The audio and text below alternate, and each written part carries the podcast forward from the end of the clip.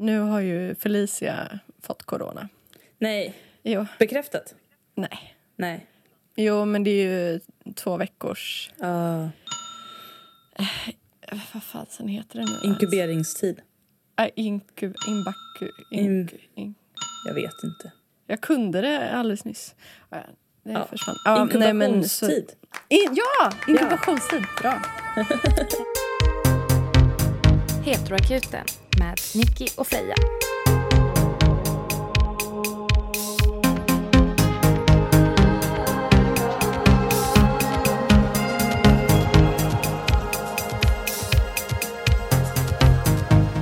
länge har du varit frisk då? Ja, men det är väl alltså ett par dagar. Mm. Och jag var på keramiken igår också. Otroligt roligt. Jag höll avstånd. Ja. Jag tror att det där beror helt på vad man har varit. Nu har jag liksom inte... Alltså jag och Felicia till och med börjat synka våra drömmar. För att vi har gått så mycket. För att liksom inte har lämnat hemmet. Så häromdagen så drömde jag att hon stod i hallen och sa... Och grät och sa, kan du inte bara krama mig eller något? Och så kramade jag henne. Och hon hade drömt att typ alla dog och det var jätteblodigt. Och i natt så drömde jag att hon hade hon hade ätit tvål, sniffat något lösningsmedel och tagit MDMA. Oj då. Och jag var jättearg på henne. Och så hade jag varit på en fest där folk hade sniffat. Så jag, i min dröm så var jag så arg så jag bara... dundrade iväg och vägrade prata med henne. Och hon drömde att jag var jättearg på henne utan att hon fattade varför. Och att jag bara dundrade iväg och inte prata med henne. Hur ofta dundrar du iväg? Nej, jag brukar inte dundra iväg så ofta, va? Eller? Nej, jag vet inte. Jag kan tänka mig att du kanske gör det om du vill skapa en effekt. Men, jag brukar smita väldigt mycket när jag är på fest om jag är full. Fast det är en annan sak. Det är smita, det är inte dundra iväg. Nej, det är busa. Det är bus. Vuxenbus. Ja. Åh gud. Det här är en... Och förlåt vår vän. Vi säger inte vem du är. Men vi har en vän som fick ett sms av en person som skrev... Vill du inte komma över på lite vuxenbus och snusk?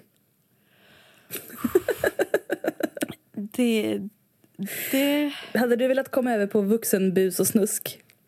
Alltså om det var väldigt ironiskt. Det här var alltså inte ironiskt. Nej, det här var det tredje tjatet på rad. Varav vår kompis hade sagt nej. Så det här var liksom det skärmiga. Då hade jag inte svarat, tror jag. Nej, jag tror inte att vår kompis svarade heller. Sträckte mig efter min bok. Det här är en bok som heter En ny jord. Och den är skriven av Eckart Tolle. Så det är, så här, det är inte självhjälp, men det är sätt att se på sig själv och sitt beteende. Och jag tycker den är väldigt bra. Han skriver om egot. Och egot är liksom huvudtemat rakt igenom. Jag trodde inte man kunde prata om egot på liksom, över 200 sidor. Men det kan man tydligen. Om man är lite ego. Japp. Det handlar också om identifikation, vad man identifierar sig med. Och han skriver att graden av identifikation med sinnet, alltså reaktioner, att identifiera sig med sina känslor som man får som ger reaktioner, eller att identifiera sig med någonting djupare, gör ganska stor skillnad på hur vi upplevs. Vissa människor åtnjuter perioder av frihet från identifikation med sinnet, om än kortvariga. Och den frid, glädje och vitalitet som de upplever i sådana stunder gör livet värt att leva. Det är också då som kreativitet, kärlek och medkänsla uppstår. Andra är ständiga fångar i egots tillstånd. De är främlingar för sig själva, liksom för andra och för omvärlden. När man betraktar dem kan man se spänningarna i deras ansikten. Kanske en djup fåra mellan ögonbrynen eller den frånvarande blicken i deras ögon. Det mesta av deras uppmärksamhet går åt till att tänka. Och därför ser de dig inte riktigt och de lyssnar egentligen inte heller på vad du säger. Det är inte närvarande i någon situation eftersom deras uppmärksamhet antingen ligger i det förflutna eller i framtiden. Som båda naturligtvis endast existerar i sinnet som tankeformler. Eller också samspelar de med dig utifrån en roll som de spelar och därmed inte ser sig själva.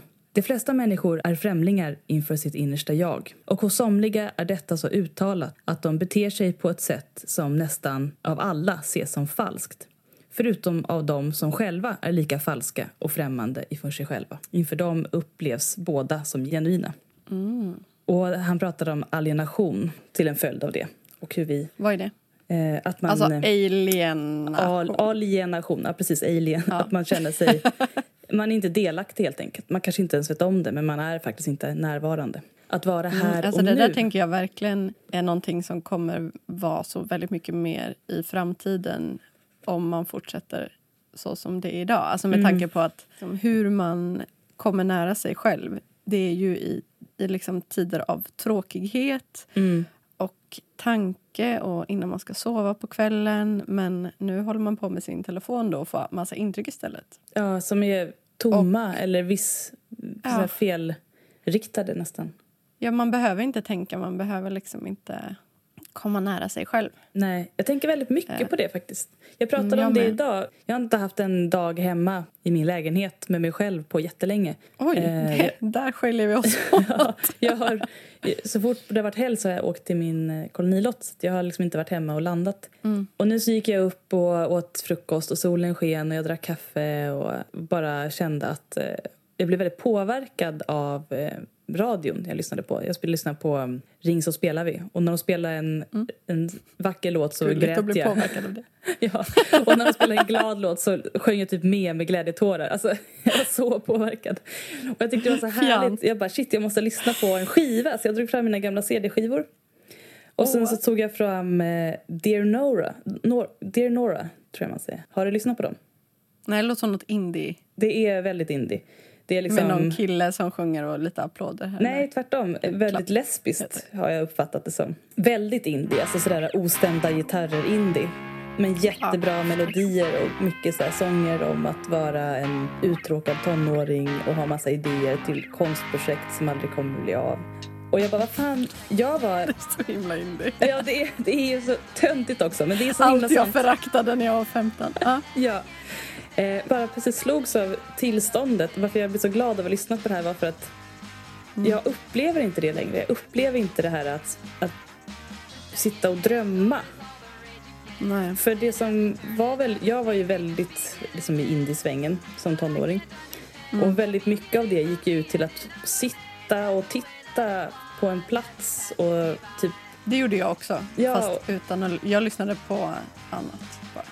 Ja, precis. Men same. Ja.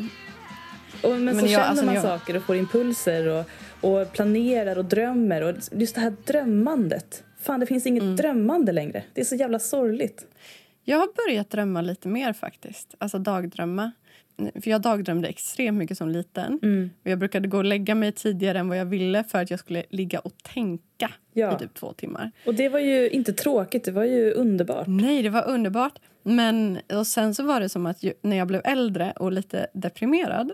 Så blev jag rädd för att drömma och få för mig att saker inte skulle bli sanna. Och att jag blev rädd att bli ledsen. Och därför slutade jag dagdrömma. Och sen så senare... Alltså i 20-årsåldern så kom jag på att drömma saker, det är ju också en del av minnen. Även om de är fiktiva minnen så är de fortfarande saker som de ger en känslor. Ja, och de finns kvar och man plockar upp dem igen. Ja, det är jättegött att ta ut saker i förskott. För att om det då skulle misslyckas, då har man i alla fall varit glad för det en gång. Så var det när jag och Felicia sökte hus. Vi firade ju varje gång som vi var nära att få ett hus. Ja. Och sen så bara, nej vi fick inte det. Och så blev det inget, men då hade vi i alla fall firat en gång, eller 5 gånger. Vi firade 5 gånger med samma hus. Så det är alltid kul att fira. Ja, det var jätteroligt. Ja, och sen till slut fick vi ett hus. Och då hade vi redan firat jättemånga gånger. Men då firade vi några gånger till. Mm. Alltså det är ju en sak att hänga upp sitt liv på att saker måste ske. Det är ju något helt annat. Men att sitta och fantisera och drömma och bara tänka på hur saker skulle kunna vara på väldigt många olika sätt. Är ju väldigt stimulerande och utvecklande. Man testar tankar med sig själv och känner efter. Vad vill jag? Vad känner jag egentligen? Vem är jag? Vad vill jag i mitt liv? Och vad känns bra? Vad känns dåligt? Och det är sådana grejer man sällan lär sig om sig själv om man inte... Alltså ett sätt att lära sig är att testa saker. Och sen märka det här kändes inte bra eller det här kändes bra. Men ett annat sätt kan faktiskt vara att tänka det innan man gör det. Och det känner jag aldrig att jag har tid med idag. Ja, och för min ADHD-hjärna så är det otroligt skönt att inte vara uttråkad så mycket som jag var förut. Alltså just det här med att vänta på bussen. Alltså, sånt var verkligen tortyr för mig. Mm. Jo, för att å andra sidan jag hade ju också att jag lyssnade mycket på musik. Mm. Och sådär, men det var ju på den tiden när man hade en CD-spelare som hade ett så här skakminne på 20 sekunder, vilket inte funkade. Ja, och så hade man bara med sig typ, jag hade med mig ganska många skivor, men det blev jävligt tungt. Allt var inte bättre för också. Men bättre för. Ljudet var bättre för. Nu tog jag fram mina CD-skivor och började lyssna. Och jävlar vad mycket bättre ljud det. Alltså, allt som är på Spotify komprimeras ju. Och produceras på ett visst sätt. Men det är ju tidens ideal nu. Men som gör att man inte kan skilja ljud från varandra heller. Det är någon sorts... Nej, men det produceras för att det ska låta likadant bara. I radio. Mm. Alltså i en dålig spelare. Alltså det blir inga nyanser. Men för fan var jag glad att jag inte slängde mina CD-skivor. Det här får vi klippa lite. Vi bara gick in i ett samtal om ljud. Ja, det var mysigt. Ja. Kvalitet i livet ändå. Nästa gång hoppas jag verkligen att vi kan sammanstråla. Det hade varit gött. Så jag kan få laga mat till dig. Ja. Ska vi hoppa rätt in i en fråga eller? Ja. Vill du läsa första? Den lyder så här. Hej! Jag har börjat kolla på Mästarnas mästare och tycker Ida Ingemarsdotter är oväntat het. Tror ni att hon är hetero? Jag har stakat och hon verkar vara ihop med en man tyvärr, men sånt kan ju ändras. Tycker dock att hon har en distrikt ohetero utstrålning, men har inte så bra koll på hur man vet sånt. Kan inte ni experter ge mig ett utlåtande? Tror ni att hon kommer komma ut framöver? Och vad är mina chanser med Ida Ingemarsdotter? Frågetecken, utropstecken. Vi har grävt. Yep. Och Freja, du skickade ett sms. Mm. Hur löd det smset? Till mig alltså. Jag började titta på ett klipp och skrev till Nicky direkt. Ha ha ha ha ha. Hon är så gay. Med versaler. Alltså hon kanske vill vara med killar. Men jag får en väldigt gay utstrålning. Det kan faktiskt vara väldigt, väldigt svårt med idrottsstjärnor. Det är just svårt. För att alltså, om de har androgyna drag och dessutom tränar mycket så får de ju ett mer maskulint utseende. Vilket gör att de automatiskt ser mer gay ut. Och särskilt om man har det självförtroendet av att ha vunnit massa grejer så har man också den pondusen som lesbiska tenderar att ha utan att träna. Precis, det har lite med det sportsliga att göra. Att vara liksom lite... Ja. Var ganska matter of fact att man liksom svarar kort på frågor och är lite rapp. Och det upplevs ofta som en så här lesbisk skärm. Men det kan också bara vara sportighet. Ja, och jag kände lite så här. Lite som att man tycker att alla ser väldigt lesbiska ut i Orange is the New Black. För att man ser inte deras privata stil. Så hade jag svårt att hitta bilder på henne där hon är privat och personlig. Så att hon har ju bara sportkläder på sig. Det vill säga hon ser jättelesbisk ut. Men hon ser...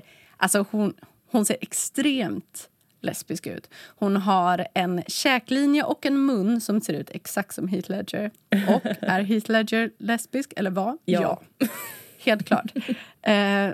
Men det skulle också kunna vara, säg att du sätter på henne ett par pärlörhängen och en liten kjol. Det var det jag försökte hitta. För att antingen kommer hon se ut som en butch som är fel. Eller så kommer hon bara se ut som en lärarinna för första klassare. Och hur bekväm hon är i det avgör ju ganska mycket också. Men, alltså jag ser ju vad du ser. Och jag hade lätt tänkt att hon var extremt lesbisk. Jag har kollat på Flashback som är källan till allt. Även där redan 2000... Att Flashback har en tråd om det. Lesbiska svenska sportstjärnor, frågetecken, var den som jag kollade i. Och där redan 2013 så spekuleras detta. Och då hade hon en annan snubbe som hon bodde med. Så nu har hon bott med två snubbar och de bor i ett litet samhälle i ett stort hus. Har jag lyckats googla mig fram till. Det var också roligt för det var jag måste bara läsa upp det här också. För då kom de fram till att hon ser jättelesbisk ut men hon är uppenbarligen straight. Men det tror jag inte på. Men jag tror att det är en viss kombination i hennes utseende. Vad hon än har på sig så har hon ändå alltid samma hår och glasögon. Och jag har hittat två olika sorters glasögon som hon har på sig. Och båda är väldigt mycket tidigt 2000-tal. Ni måste bara gå in och kolla. Modellerna är så omoderna. Och jag tror det bidrar till en känsla. De första var väldigt olesbiska och de andra var mer lesbiska skulle jag också säga. Men båda är omoderna. Och bara det är ju en ganska lesbisk detalj. Absolut. Eller sen, lärarinna för första klasser. Ja. Och sen har hon mittbena. Och verkar inte bry sig jättemycket om att göra frisyrer eller variera sitt hår. Och det kan också upplevas väldigt lesbiskt. Eller lärarinna för första klass. Ja. Ja, precis. Och 90-tal. Ja, väldigt tidigt 2000-tal, sent 90-tal. Mm.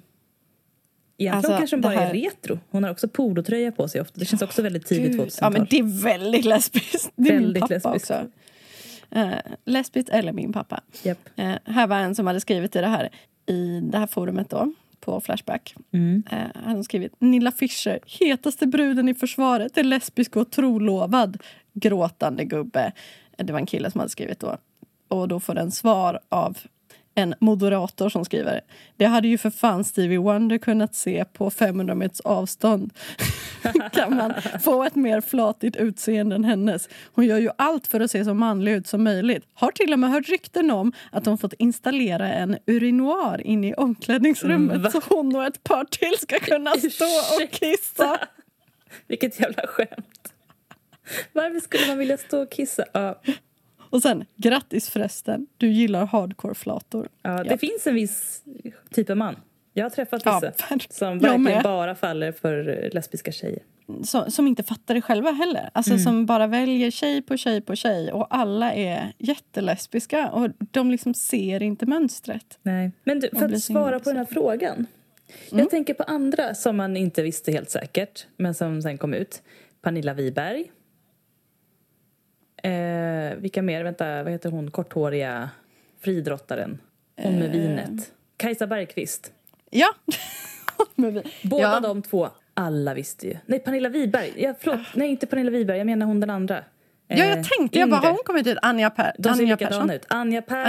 Ja, hon ser likadan ut. Och Kajsa Bergqvist. Det var ju ingen Kajsa Bergqvist tycker inte jag ser riktigt lesbisk ut. Hon ser ut lite som en luremus, tycker jag. Väldigt lurmusig. Men hon var ju tillsammans med en kille länge. Det var även Anja Pärson. Yep. Och jag tror absolut att det finns goda chanser för Ida Ingemarsdotter att komma ut inom en 10-årsperiod. Har hon inte gjort det inom 10 år, då kommer hon eventuellt inte att göra det.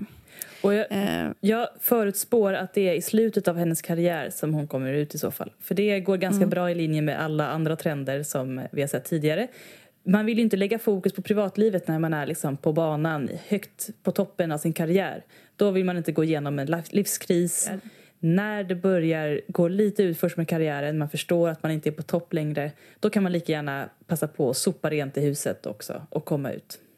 Och leva det som också jag tycker är väldigt intressant, det är att många av de här personerna, vilket också talar för henne då, som lesbisk, det är att väldigt många av dem som har senare kommit ut som lesbiska, de har varit tillsammans med killar som har varit deras tränare eller idrottat i samma lag. Alltså det har varit nära till hands och liksom egentligen en partner, rycka till sig. Partner som är en kompanjon liksom. Ja, men sen när de har börjat träffa tjejer har de tagit någon som är i en helt annan bransch. Ja.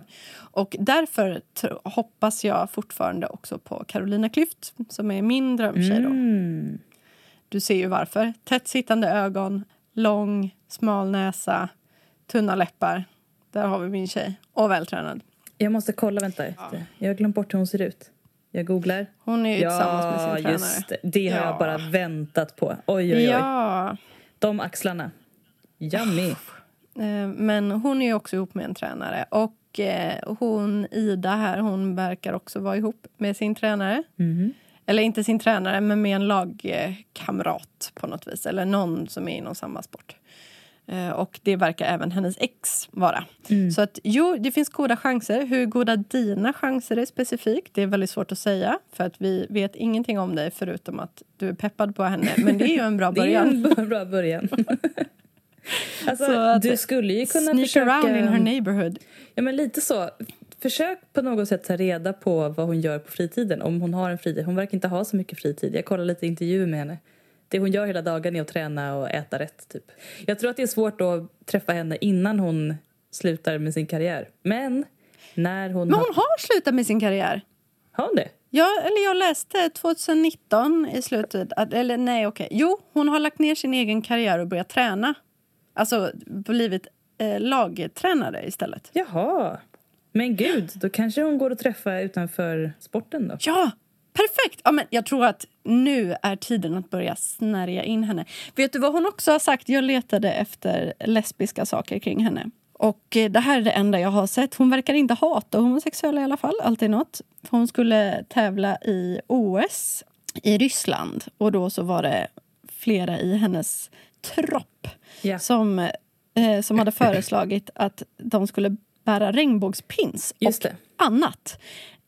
Men det är helt uteslutet med den typen av aktiviteter. Ida Ingemarsdotter, som tog 3 silver under skid-VM i vintras, tror inte att hon som idrottare har tillräcklig makt för att kunna göra skillnad, även om hon önskade. Jag tycker att lagen är fruktansvärt dålig. Alla har rätt att leva det liv de vill leva. Men jag vet inte riktigt hur jag som längdåkare i mitt skidspår skulle kunna påverka rysk politik, säger hon till TT. Jag skulle säga... Det känns bara som hennes personlighet. Ja, visst gör det. Men också som att nu ska vi inte blanda ihop idrott och privatliv. Just det. Och alltså, det ska verkligen sägas att Anja Pärson i en intervju, den är väl 10 år gammal. Anja Pärson är ju inte... Anja Pärson är lesbisk. Det är hon också lesbisk? Pernilla, nej, men hon är det. Pernilla Wiberg är inte lesbisk. Inte är det. Gud. Ja, nu får du. Förlåt, jag blandar verkligen ihop dem. Jag tänker att de är samma person. Det är som jag med orkidé och pelargon. Jag ser ju för sig skillnad på dem, men jag säger alltid fel.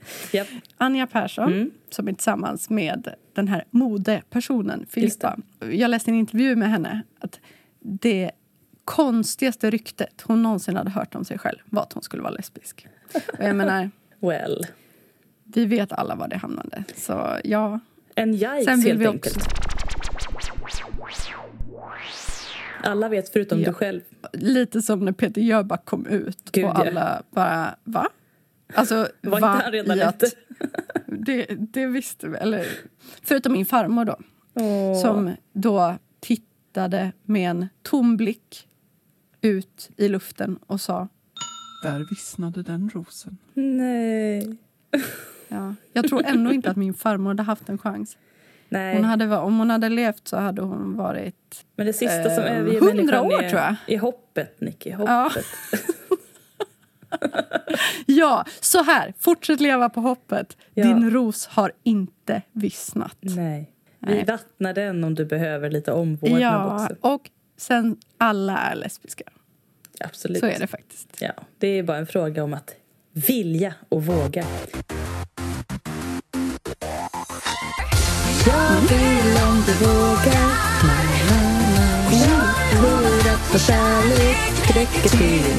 Jag fick du en låt. Det var tack. Pernilla kan du sluta? Pernilla Wiberg. Nej, nu har jag helt hjärnsläpp. Vad heter hon? Pernilla Wahlgren. Ja, kanske. Wahlgren. Ja. Alla jävla naturnamn. Jag älskar att jag får vara namnproffset. Jag brukar inte vara det. Nej, skönt för dig. Om vi ska underdriva lite. Ja. Mm. Så ska vi sammanfatta det här. Vi tror att du har en chans. Ja. Och det gäller bara att försöka vara där hon är när hon inte tränar andra eller tränar själv. Ja, det kanske kräver uppoffringar. Det kanske behöver att du flyttar till en annan stad, börjar göra nya saker.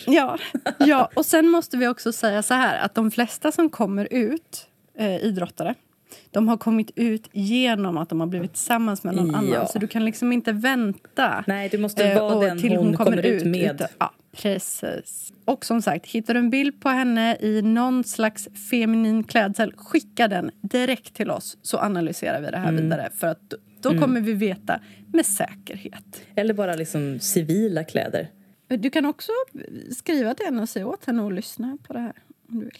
Jag ser henne i en klänning! Åh jävlar, det är svårt att säga. Åh gud, vad konstigt. Skicka bild. Det här var en... Okej. Jag ska... Oj, gud jag dör.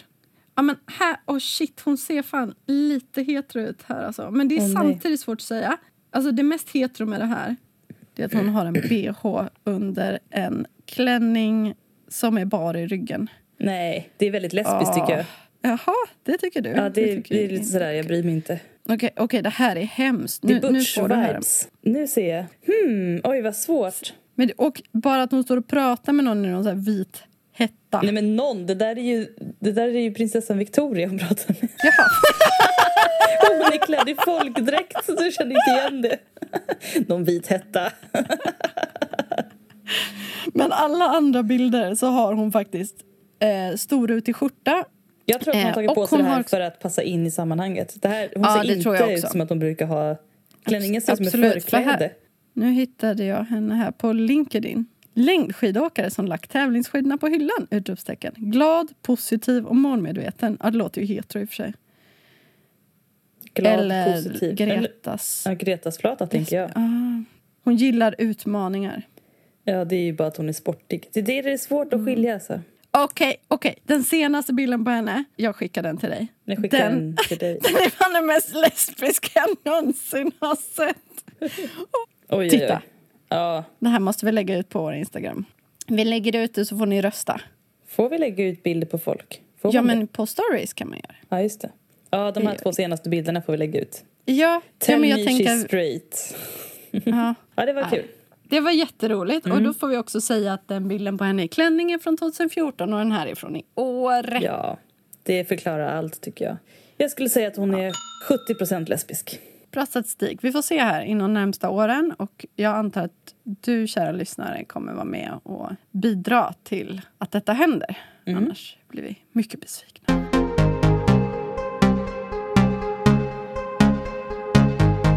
Jag tänkte göra lite test på dig. Ja, ta test. Vänta. Ja. Och jag gjorde ett fanzine när vi kände varandra. Just det. Jag vet inte om du har läst det. Testosteroff. Nej, det har jag inte. Det är ett radikalfeministiskt fanzine. Ska vi berätta vad ett fanzine är för alla som är födda på 90-talet? Ja, men det är som en egen liten tidning i A5-format. Som man har tryckt upp ofta på en dålig kopiator. Ja, det är exakt vad detta är. Mm. Och då tyckte vi att det här är då en väldigt manshatiskt fanzine. Från vilket också jag peppade väldigt mycket på. Att jag ändå var öppet lesbisk och hon var väldigt öppet straight. Och jag försökte få henne att gå över på den andra sidan. Men var hon verkligen straight då? Men alltså hon var öppet straight. Ja, hon sa sig vara straight.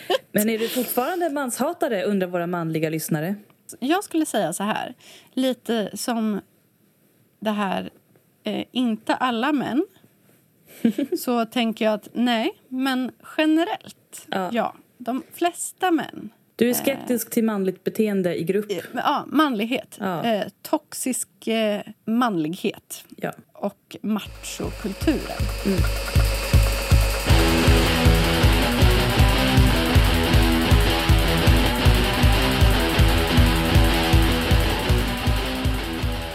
Det här är då beskrivningen.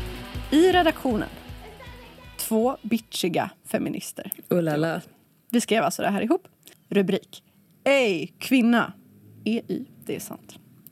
Härmed uppmanas du att gå med i revolutionen.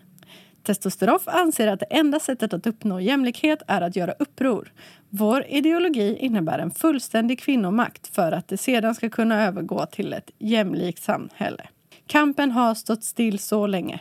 Ingenting händer. Om det nu händer något så går det alldeles för långsamt. Vi måste ta till något drastiskt. Tillsammans klarar vi det. Puss systrar, god lässtund. Och här då kommer ett test om vilken feminist är du? Aha. Det tänkte jag göra på dig, Freja. Intressant. Fråga 1. Hur tycker du att dagens samhälle fungerar? 1.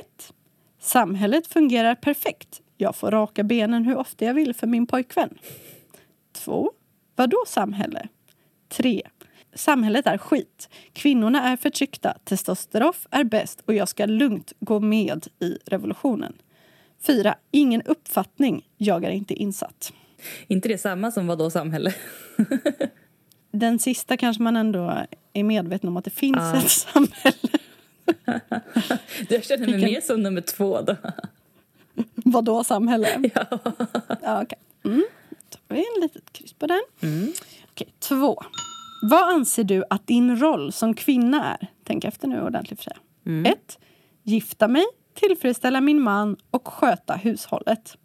2. Vinna på lotto. 3. Min roll är att göra det jag vill göra. Jag är självständig och ingen ska få styra mig.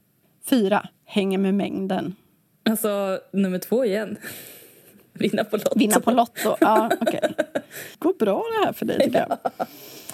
Det här är 5 frågor som vi närmar oss. 3. Hur ser din drömkille ut? 1. Lång, stilig, mycket pengar som kan köpa dyra underkläder till mig. 2. Snäll. 3. Han ska vara feminist. /nej, jag är lesbisk. 4. Han ska vara proper och mina föräldrar ska tycka om honom. 2 igen. En snäll kille. Så du vill inte vara lesbisk? Nej, okej. Okay. Jag tänker, om jag ska vara med en kille ska han vara snäll. 4. Vad har du för relation till din mens? 1. Jag märker aldrig att den finns eftersom jag använder svarta stringbindor. Detta är sant. Det fanns. Oj, eller tampong. 2. Rodnar med en rodnande smiley. 3. Jag älskar mens. Låt mensen flöda med 7 utropstecken. 4. Den fungerar väl som den ska? Alltså nu har jag endometrios så det funkar absolut inte som den ska. Jag älskar inte mens. Jag rodnar inte heller. Jag pratar om det på möten på jobbet. Men jag har inget emot mensblod så jag får väl ta nummer 3. Du älskar mens. Jag älskar mensblod. Mm. Med versaler är detta alltså. Japp. Okej, och 5. Sista frågan. Vad gjorde du den 8 mars? Jag kände att jag skulle svara väldigt annorlunda på det här idag. 1. Kommer inte ihåg. Hade antagligen analsex med min kille. Som vanligt. 2. 8 mars. Är det inte då det är Valborg? 3. Demonstrerade såklart. 4. Tittade på Big Brother. 4. Tittade på Big Brother? Ja. Alltså jag är ju... jag har torgskräck. När det är mycket... Men jag demonstrerar inte för jag får panik av det. Så att jag... Mm. Jag demonstrerade förut och sen så insåg jag att det alltid är för kallt 8 mars. Det är verkligen alltid för kallt för att gå runt typ lite snyggt klädd också. Det är aldrig som att det är vinter och snö utan det är alltid det kryper sådär fram. Rått och regn i alla håll. Yep. Åt alla håll, okej.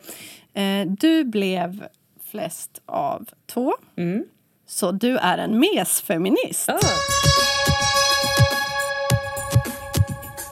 Du är ett samhällets offer. Du har alltid blivit behandlad efter en könsmall. Du måste lära dig att stå upp för dig själv. Dags att komma ur garderoben. Vi vet alla att du är lesbisk. Alltså det är sant. Det är sant på svaren menar jag. Jag förstår att jag blev det. Alla har ju förstås varit med och gjort testet här. Om man har fått flest 1:or, då är du en... Alltså, vi var verkligen bra feminister måste jag säga. Du är en bimbo-feminist. Visserligen tycker du att kvinnor är bra, men du har missat hela innebörden med feminism. Du kanske tror att du är lycklig, men du är förtryckt. Kvinna, börja leva. Och hade du flest 3:or, då är du en testosteronfeminist. We like you. Du är ett gott föredöme för andra människor. Stå på dig, stöd oss i kampen för kvinnomakt och sprid vårat budskap om revolution. Och hade du flest 4:or så är du en i majoriteten. Det är dags att öppna ögonen. Det är bra att du anser dig vara nöjd med dig själv och ditt liv. Men vad prioriterar du i ditt liv egentligen? Jag gillar att ni måste ha tänkt väldigt mycket på det här. Så himla ambitiöst. Ja, alltså vi skrev ju ett helt fanzine. Ja. Jag försöker minnas vad jag var för typ av feminist. För jag var feminist i tonåren. Jag startade till och med den första och enda feministgruppen i min skola. Och rektorn var väldigt stolt över mig och tog med mig på olika föreläsningar utanför skoltid. Men jag var aldrig radikal feminist. Alltså jag är mer filosofiskt lagd än liksom, radikal eller frispråkig. Jag var väldigt intresserad av att diskutera och förstå själv och få andra att tänka själva på ett sätt som var snällt liksom.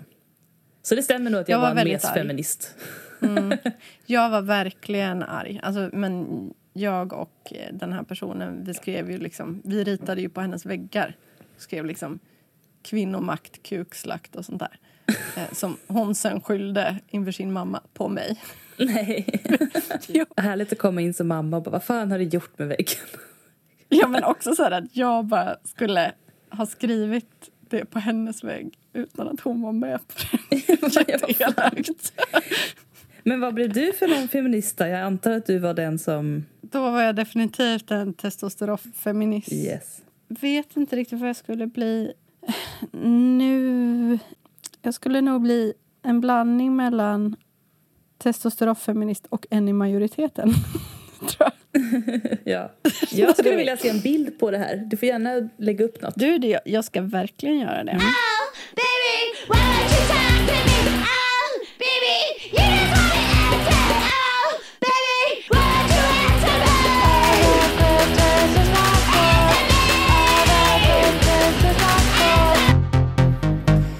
Är det dags för fråga nummer 2. Hej heteroakuten. Tack för en mycket bra podd. Jag är 33 år gammal cis-tjej hetero. Jag har alltså bara varit tillsammans med och dejtat män. Vid min anmärkningsvärda ålder och med fler längre förhållanden i bagaget har jag aldrig lyckats få orgasm vid oralsex. Jag kan komma på egen hand, inom parentes gubbe som himla med ögonen, och vid sex med andra utan problem samtidigt som jag smeker mig själv. Nu kanske detta är fördomsfullt av mig, då jag såklart förstår att lesbiska par har sex på många andra sätt än oralsex. Men jag undrar om detta är något ni upplevt själva eller med en partner. Alla är såklart olika, men jag föreställer mig att en tjej borde vara bättre på att tillfredsställa en annan tjej på grund av att en kan sätta sig in i situationen, liknande anatomi och så vidare. Jag har försökt ge direktiv och tips till mina partners, men de får liksom aldrig till det. Är snubbal helt enkelt sämst på oralsex, eller är det jag som är oförmögen att slappna av? Mina partners har inte haft något emot att gå ner på mig och har verkligen försökt, men det slutar bara med att jag tappar känsel samt blir uttråkad. Ska jag bara inse att det är förmodligen aldrig kommer ske för min del och ägna mig åt annat sex? Bästa hälsningar. Vad intressant tycker jag. Jätteintressant. Jag skulle vilja säga först av allt, om du tappar känseln så gör han fel. Och då är det, kan det också vara för hårt? Antagligen är det för hårt och för monotont. Det låter faktiskt jätteoskönt. Tror du att det är för monotont? Jag tänker att just repetitivt tycker jag ofta är väldigt bra. Ja, alltså repetitivt kan det vara, men det kan ju vara dynamiskt. Men jag menar, trycket är för jämnt. Ja, jag förstår. Att det liksom är för hårt och onyanserat. Nej, usch, det låter jättedåligt. Nej, men min tanke är så här, att det här behöver inte vara i ditt fall och det, men att alla gillar inte oralsex heller. Nej, så kan det vara. Alltså, eller alla, väldigt många kan inte bara få orgasm genom oralsex. Alltså alla tjejer vill ha oralsex på väldigt olika sätt. Vissa vill ha så hårt så att man tror att nu kommer jag kvävas och du kommer att gå sönder. Och vissa vill ha väldigt, väldigt löst och inte direkt på. Andra måste ha direkt på, klitoris alltså. Jag föredrar väldigt lätt utanpå och fingrar i samtidigt mot G-punkten. Det brukar man ju kommunicera på något sätt. Och du har ju antagligen försökt guida, du säger att du försökt guida folk till vad du tycker om. Så du verkar ju veta vad du vill att de ska göra. Om det är någonting som jag tycker det här låter som, det kanske inte alls är så. Nu kanske mina fördomar definitivt. Men risken finns ju att den här personen, killarna, lapar. Alltså som att de slickade av en glass. Japp. Och använder man en stor tunga. Jag vet inte. Jag vill bara...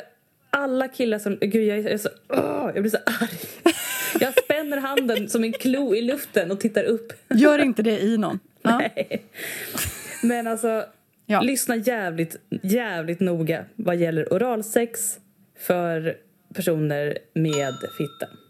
Omslut med läpparna. Det finns de som gillar andra saker. Jättebra. Men de allra flesta tycker om när läpparna nuddar huden. Alltså det kanske inte behöver kännas så mycket, men om du har läpparna mot huden på den andra så innebär det att du får bättre fokus vad du gör med tungan. Ja, det är sant. Att du får mer liksom kontroll. Och det blir inte det här lapande. Det kan vara mjukt och det behöver inte vara liksom bara nu nuddar jag dig med min tunga. Jag har haft oralsex med 2 killar. Båda var fruktansvärt dåliga. Ja, det har jag. Båda var riktigt dåliga. Alltså så jag var tvungen att putta bort deras huvud och säga sluta. Det är inte skönt. Och de bara, men hur vill att jag ska göra istället? Jag bara, jag sluta bara, vad fan håller du på med? Jag blev arg varje gång.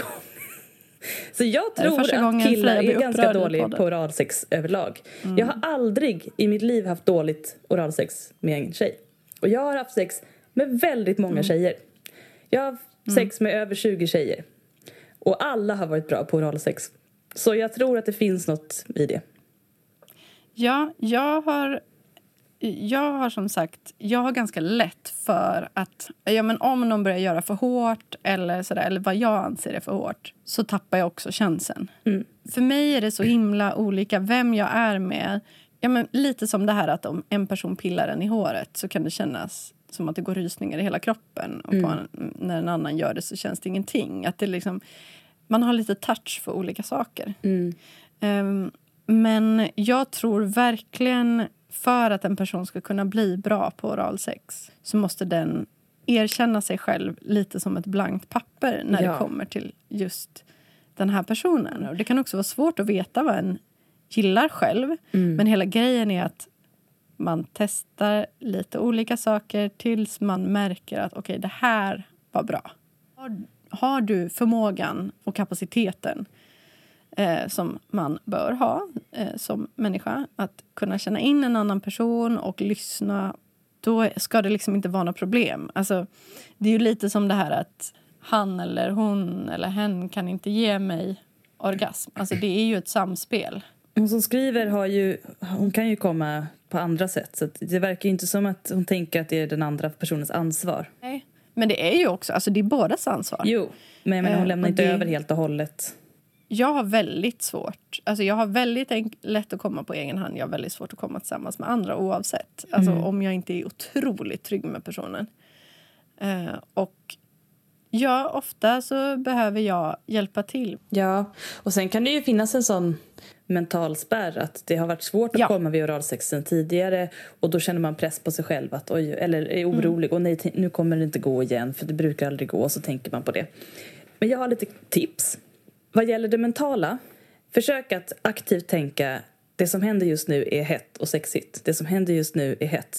Det behöver inte leda någonting, det är bara hett. Och så försöker du liksom tänka på vad den andra gör. Och bara föreställa dig det i huvudet. Lapar. Ja, men precis. Ja. Helst inte lapar.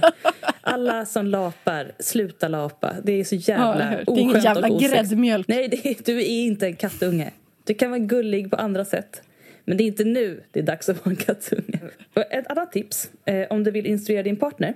Och det här är någonting som jag brukar göra när jag har sex med en ny person. Och jag antar inte att jag vet vad någon annan vill ha. Säg så här åt din partner.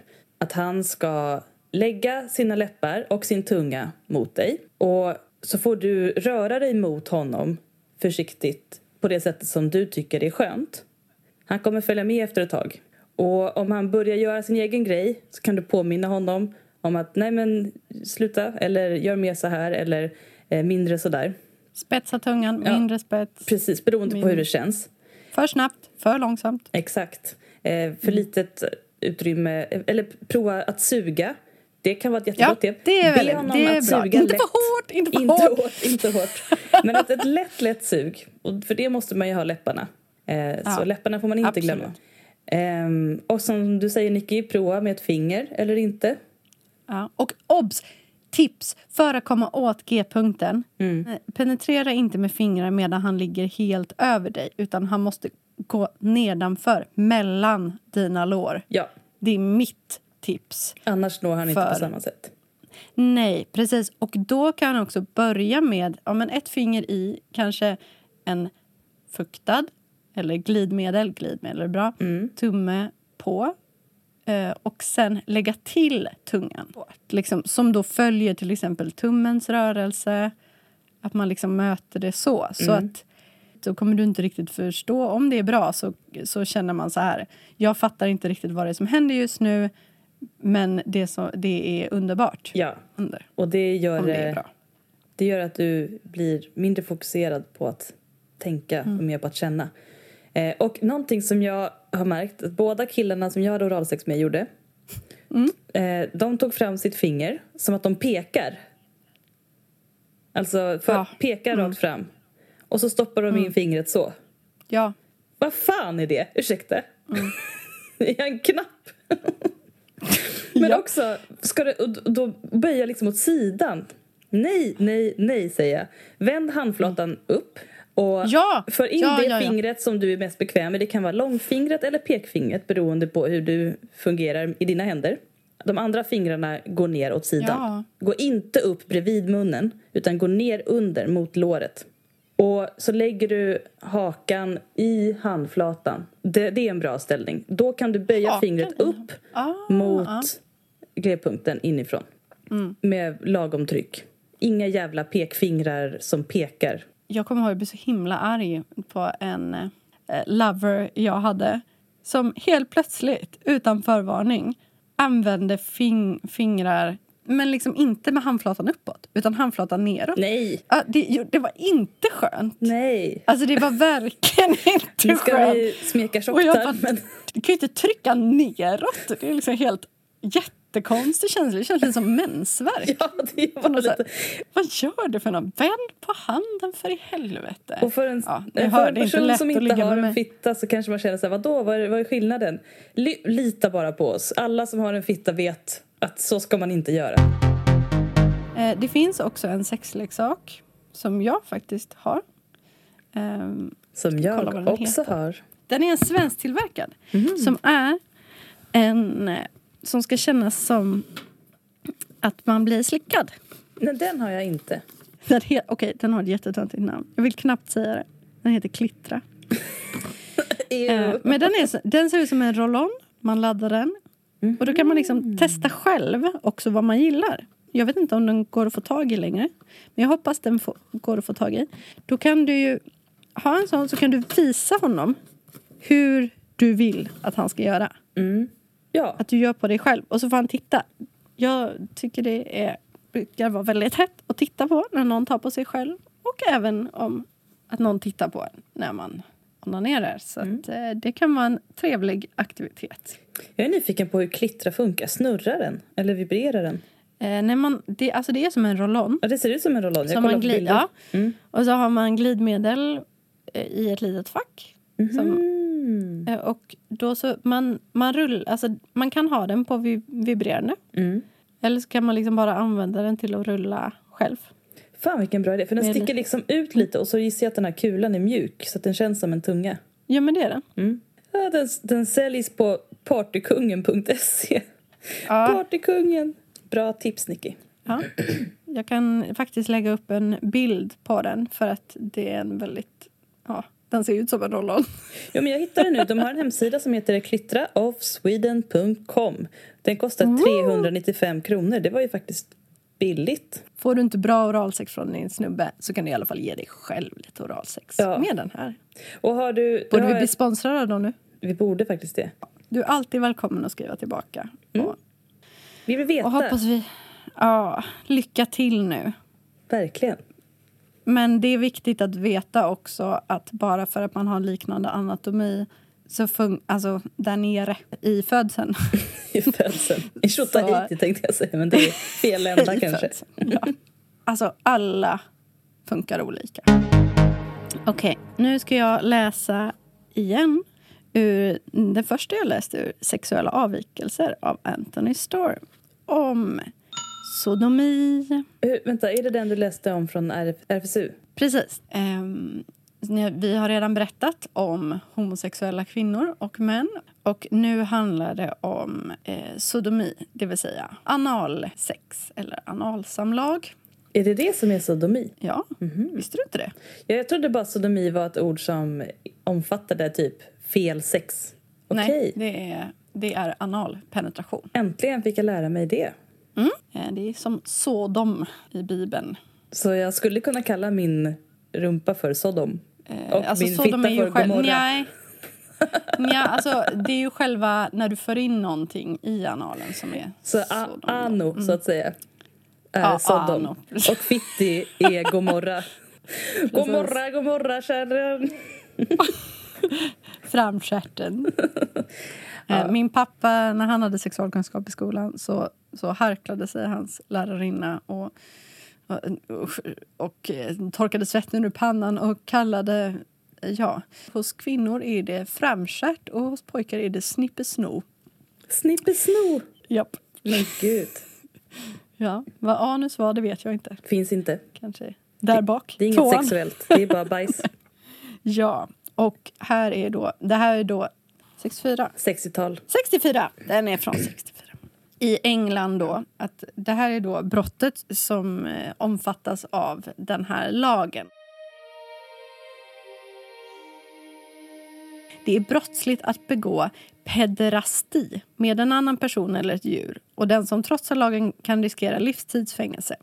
Brottet består i att införa penis i analöppningen på man eller kvinna. Eller i att ha någon form av sexuellt umgänge med ett djur. Vilket då är lagligt i Sverige. Mm. Den förra metoden kallas sodomi eller pederasti. Och den senare är tidelag. Och tidelag är då att ha sex med djur. Vid sodomi mellan man och kvinna blir båda lika skyldiga. Även när kontrahenterna är gifta och är överens om saken. Gud. Så man får absolut, inte ens inom äktenskapet får man vara i närheten av rumpihålet. Akta dig för rumpi. Enligt lagens bokstav ska faktiskt varje känt fall av sodomi rapporteras till polisen. De flesta psykiatriker bryter alltså mot lagen när de håller tyst med de otaliga fall som kommer till deras kännedom. Ganska mycket kan jag tänka mig. Ja, och här kommer en liten... Ja, sen berättar de lite om att de som läser det här kanske inte vet att analen är väldigt erotiskt känsligt område. Både för män och kvinnor. Och att man kan uppnå orgasm genom analstimulering. Det kanske inte... är så himla bra att han skriver det här. Nej, det kan ju vara att uppviglande. Det är ju lite som att sprida homosexuell propaganda, så är det ju i Ryssland så är ju det här analpropaganda. Sen står det anala samlag praktiseras mest mellan homosexuella män eftersom urvalet av kroppsöppningar för dem är mer begränsat än för heterosexuella. Man har ofta trott att de homosexuella kunde uppdelas i aktiva och passiva med hänsyn till den roll de själva föredrog vid analsamlag. Men många homosexuella spelar i själva verket båda rollerna beroende på omständigheterna. Sodomin begränsas inte till de homosexuella. Det finns män som föredrar analsamlag i heterosexuella sammanhang. Denna samlagsform används ibland som en metod för födelsekontroll som spar både utgifter och förberedelser.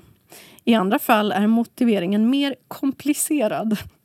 Det vill säga att man tycker det är gött med ett trängre hår kanske. Men det står I ett föregående kapitel diskuterade vi det så kallade kastrationskomplexet och den fruktan som många män hyser för att tränga in i vagina som de betraktar som farlig.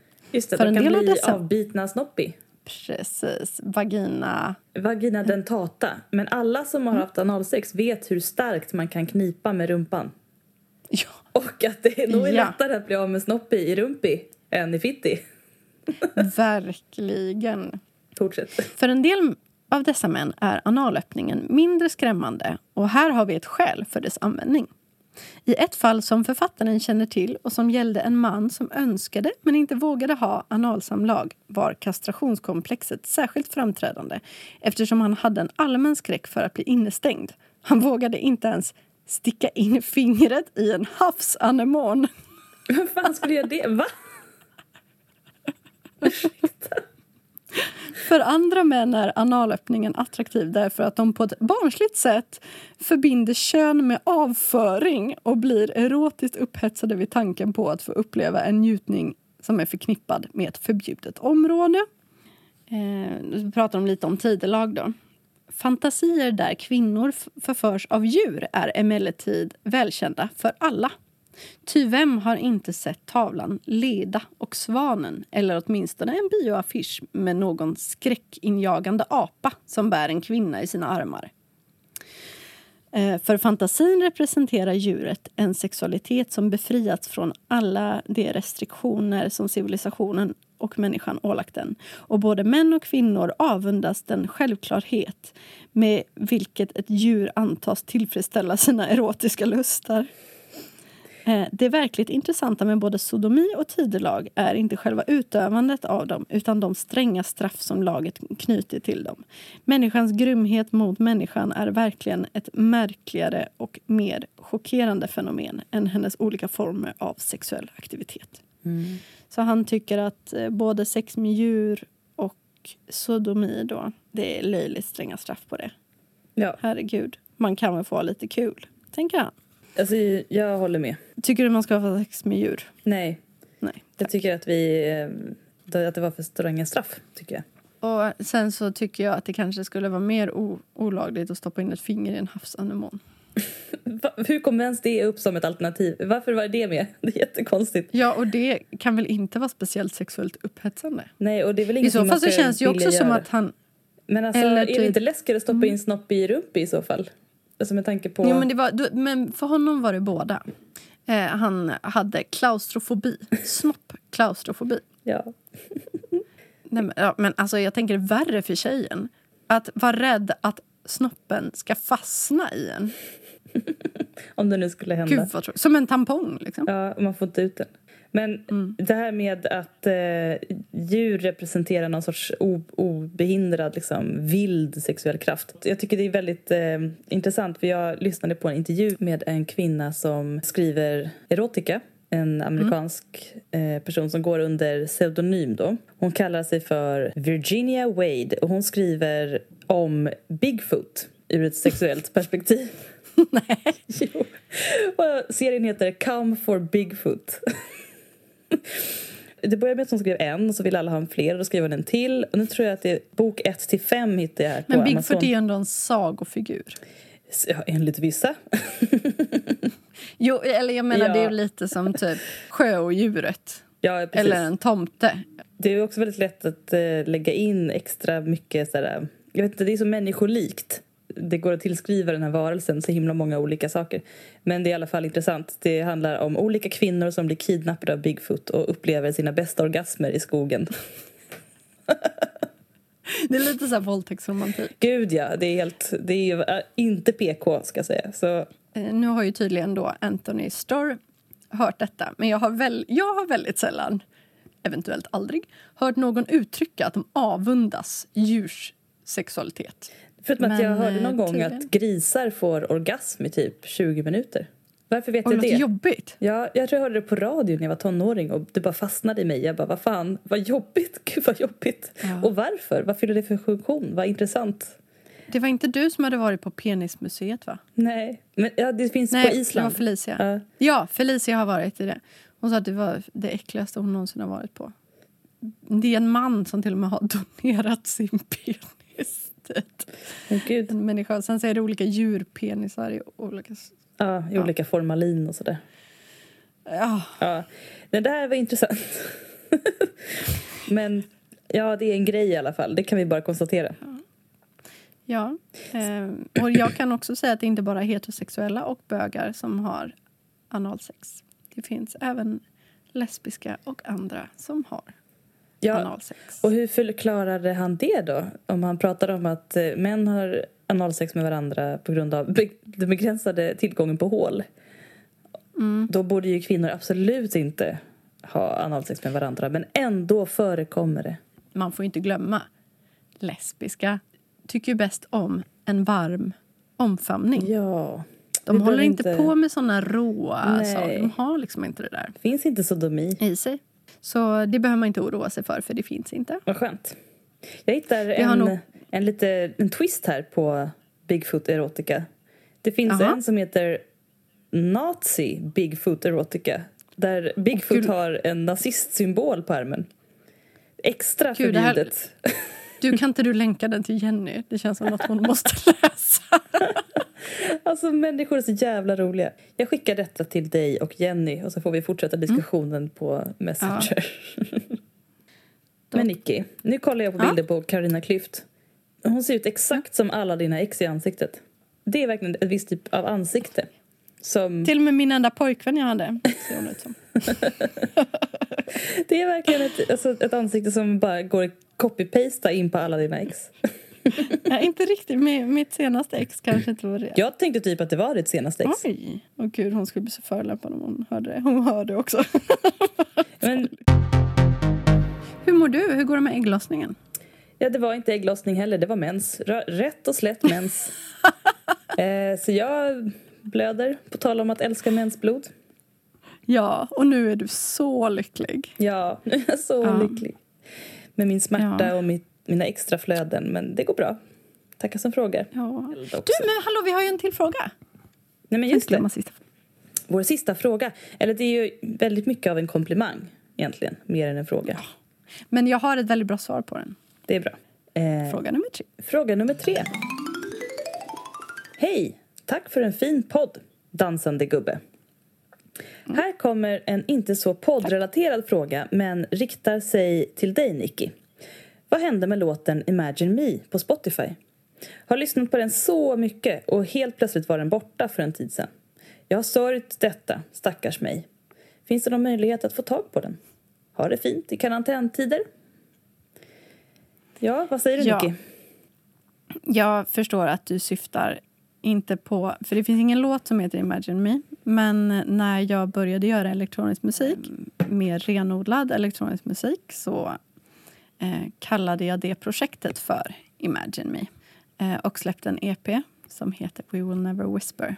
Och den släppte jag på ett skivbolag som hette 12 Three Recordings. Och helt plötsligt tog den skivbolagspersonen ner... Ja... Typ alla låtar utom sina egna. Oj, vad konstigt.